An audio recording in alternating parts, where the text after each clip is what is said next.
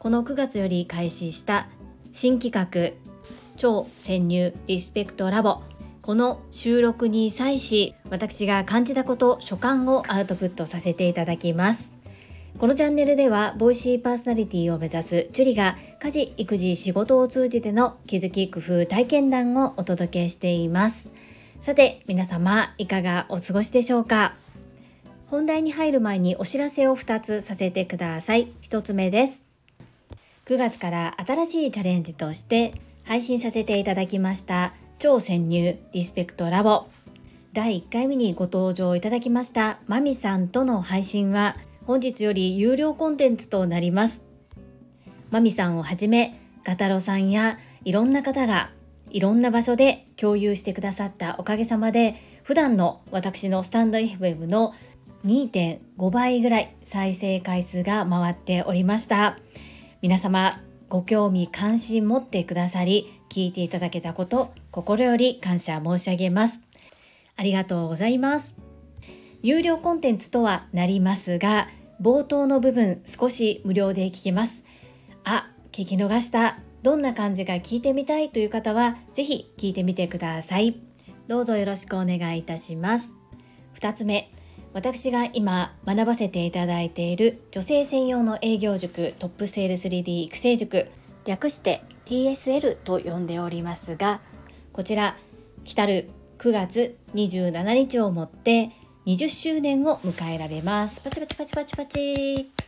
こちらを主催してくださっているのが株式会社新規開拓代表取締役社長朝倉千恵子先生です。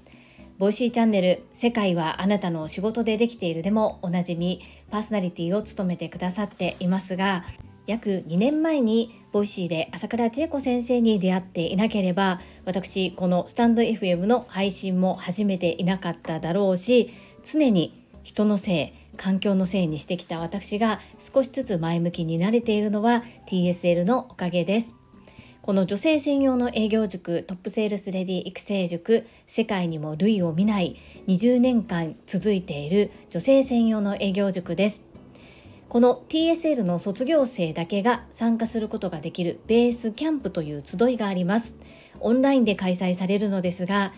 9月27日20周年記念は特別拡大版としていつもより長い時間2時間で行われると聞いております。リアル版 TSL の方々になかなか情報が行き届かない中、どのようにすればお一人でも多くの方に届けることができるのか、昨日も一部の方々と話し合いをさせていただきました。皆さんそれぞれがそれぞれの人脈、知り合い、そういった中で声をかけたりSNS 発信したりということで一人でも多くの方に届けようというふうに行動しております。残り1週間ではありますが精一杯最後の最後まで一人でも多くの方に参加いただけるように頑張ってまいります。ぜひリスナーの方の周りに TSL 塾生いらっしゃいましたらお声掛けいただけると嬉しいです。どうぞよろしくお願い申し上げます。そんなこんなで本日のテーマ、先日収録させていただきました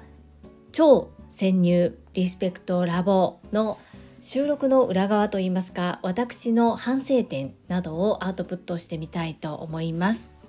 超潜入リスペクトラボという企画は普段なかなかできないような経験をされている方のお話を私がリスペクトしながら聞かせていただくコーナーです。1時間ほどオンライン会議システム Zoom で対談といいますかお話を伺った後、その音声のみを前半後半に分けて1週間無料で配信させていただき、その後有料コンテンツに移る、そういった運営をしてまいります。栄えある第1回目にお越しいただきましたのが沖縄県石垣島で某インターナショナルホテルで勤務されているまみさんです。まみさんと収録終わりに打ち上げを行ったっていうのが本日のサムネイルの写真でございます。今回初めての試みを行ってみての私の反省点を2つアウトプットしたいと思います。1つ目は運用面がまだきちっと固まっていなかったという部分、2つ目が音声のみで届けるという難しさです。まず1つ目の運用面がまだ固まっていなかったという部分で、走り出してからといいますか、ある程度自分の中では決めた上でオファーさせていただいた方にこのように進めますというふうに説明をしていったんですけれども、今回で言うとまみさんには初回ということで、最初にお伝えした状況からいろいろとルールが変わったりっていうこともありました。そこもご理解いただけたというところが本当にありがたかったです。そしてまだしばらく型ができるまでは流動的な部分もあると思うんですが、早速メンバーシップ会員に入ってくださったリスナーの方もいらっしゃいます。しばらくは試行錯誤のところが入ってくるとは思いますが、ご理解いただいた上で私の応援をしていただけていることっていうのが本当にありがたいです。ありがとうございます。2つ目の音声で届ける難しさです。動画だと例えばうなずいていたり、風を送っていたり、にこやかに相槌を打っていたりっていうところが見て取れます。で、音声となるとそれを音で伝えなければ無音になってしまう。間っていうのは大切なんですけれども、相手が話をしているのにずっと無音っていうのもおかしいですよね。そこはいだけだと硬すぎますし、はいの言い方によっても相手の受け取る感情は変わってきます。今回動画で収録したものを音声に起こしてみて、自分の声を聞いてみて思ったのが大きく分けて2つあります。1つは相槌のレパートリーがないなというところ、2つ目が間の取り方です。まず1つ目の相槌のレパートリーがないと思ったところは、はいばかり言ってるとなんだか硬くなるんですよね。かといってうんと言ってしまうとものすごく幼くなってしまいます。そこでもう少し相手に伝わる聞き手も心地の良い相槌をもう少し学ばなければならないなというふうに反省しております。2つ目が間の取り方です。間が空きすぎてしまうとちょっとシーンとなって変な空気が流れます。かといって間が怖くて話をしてしまうと、相手がまだ話しきっていなくてかぶせてしまっているっていうことも起こり得ます。今回は意外とかぶせてしまっているところが思っていたよりも多かったかなというところが反省です。もう少し我慢と言いますか、相手が話し切るまでしっかり聞き切るということを意識していかなければならないなというふうに感じています。とはいえ、今回まみさんのプロ魂も見えた一部もありまして、ものすごく私自身が学ばせていただいたところがあります。今回配信させていただいた内容というよりは、この収録に挑む姿勢です。私も何か依頼を受けた時はまみさんのようにプロ意識を持ってできる限りのことを精一杯相手に対して提供できる、そんな人でありたいとまみさんの姿勢から学ばせていただきました。念のためにお伝えしておきますと、収録中はアルコールは飲んでおりません。収録が終わって2人で打ち上げをした時の写真となっております。そこくれぐれも勘違いが起こらないようにお伝えさせていただきます。本日は新番組超潜入リスペクトラボ、こちらの収録を終えての私の反省点をアウトプットさせていただきました。この配信が良かったなと思ってくださった方はいいねを、継続して聞いてみたいなと思っていただけた方はチャンネル登録をよろしくお願いいたします。皆様からいただけるメッセージが私にとって宝物です。とっても励みになっておりますし、ものすごく嬉しいです。心より感謝申し上げます。ありがとうございます。コメントをいただけたり、各種 SNS で拡散いただけると私とっても喜びます。どうぞよろしくお願い申し上げます。ここからはいただいたメッセージをご紹介いたします。第756回初刊、1年後に原点に立ち戻って自分を振り返りました。こちらにお寄せいただいたメッセージです。泉さんからです。ジュリアーノ、最速で挙手し、当たって滝汗、めっちゃわかる。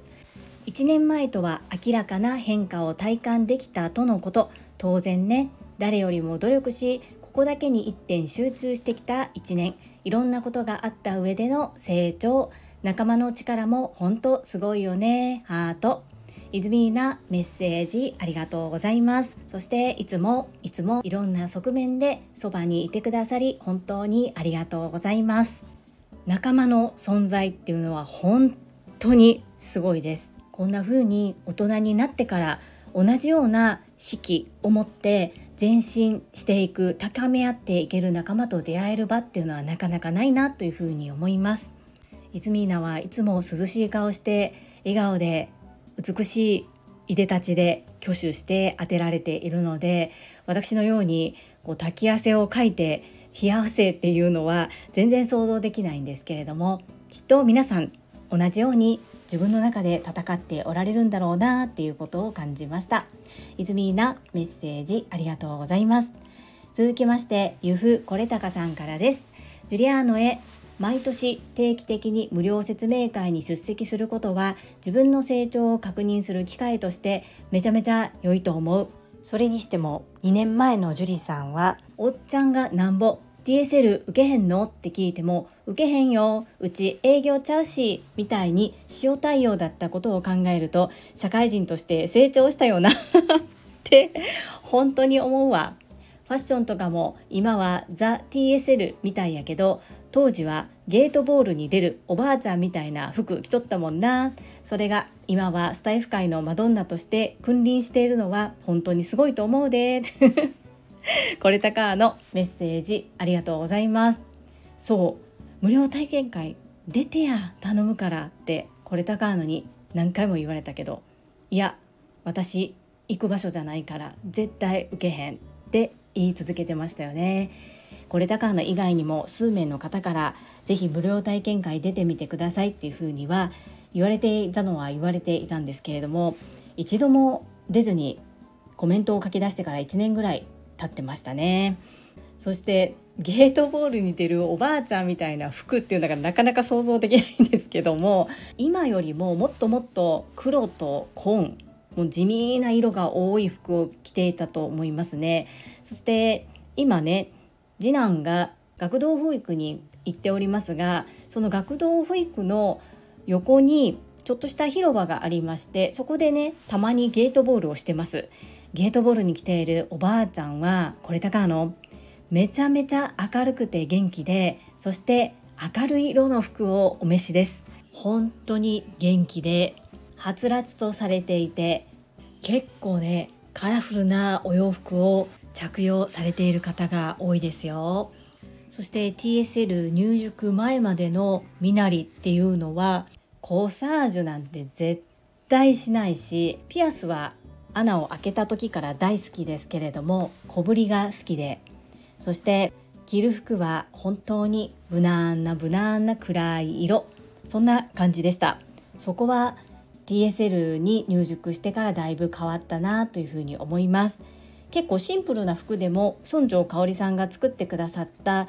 革製のコサージュをつけると、すごくお洋服の格が1ランク2ランクアップするんですよね。それぐらいコサージュの威力ってすごいなというふうに思います。一昨日の無料説明会でも何名かの方がつけておられて、そして朝倉先生もつけておられたので、なんだかとっても嬉しかったです。これたかのメッセージありがとうございます。最後にたまみさんからです。ジュリさん、こんにちは。いつも仲間の応援に全力投球される姿勢、本当に尊敬しております。ハート。なかなか仕事の都合がつかない夜19時、タイミングを作って参加します。またジュリさんや皆さんにオンライン上でも会える日を楽しみにしております。たまみさん、メッセージありがとうございます。そうですよね、たまみさんお仕事がかなりお忙しくて管理職もされているので、やはり夜の19時なかなか難しいですよね。私も仕事が終わって帰宅できるのがだいたい18時ぐらいなんですね。でそのまま学童保育、家に寄らずに学童保育に次男を迎えに行く時もあれば、一旦家に寄って少し夕食の準備をしてから迎えに行くっていう時もあったりします。なのでこの日はもう出ると決めていたので、事前に夕飯の準備は済ませておいて、子供を迎えに行って、あとはもう食事を温めて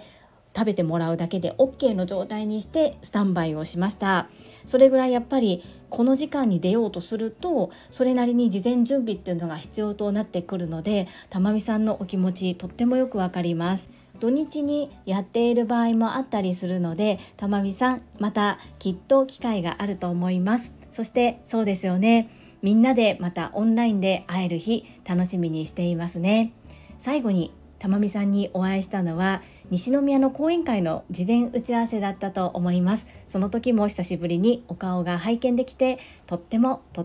嬉しかったです。玉美さん、お忙しい中メッセージをいただきましてありがとうございます。はい、いただいたメッセージは以上となります。皆様本日もたくさんのいいねやメッセージをいただきまして本当にありがとうございます。とっても励みになっておりますし、ものすごく嬉しいです。心より感謝申し上げます。ありがとうございます。最後に2つお知らせをさせてください。1つ目、タレントのエンタメ忍者みやゆうさんの公式 YouTube チャンネルにて、私の主催するお料理教室ジェリービーンズキッチンのオンラインレッスンの模様が公開されております。動画は約10分程度で、事業紹介、自己紹介もご覧いただける内容となっております。概要欄にリンクを貼らせていただきますので、ぜひご覧くださいませ。2つ目、100人チャレンジャー in 宝塚という YouTube チャンネルにて42人目でご紹介をいただきました。こちらは私がなぜパラレルワーカーという働き方をしているのかということがわかる約7分程度の動画となっております。概要欄にリンクを貼っておりますので、合わせてご覧いただけると嬉しいです。どうぞよろしくお願いいたします。それではまた明日お会いしましょう。素敵な一日をお過ごしください。スマイルクリエイタージュリでした。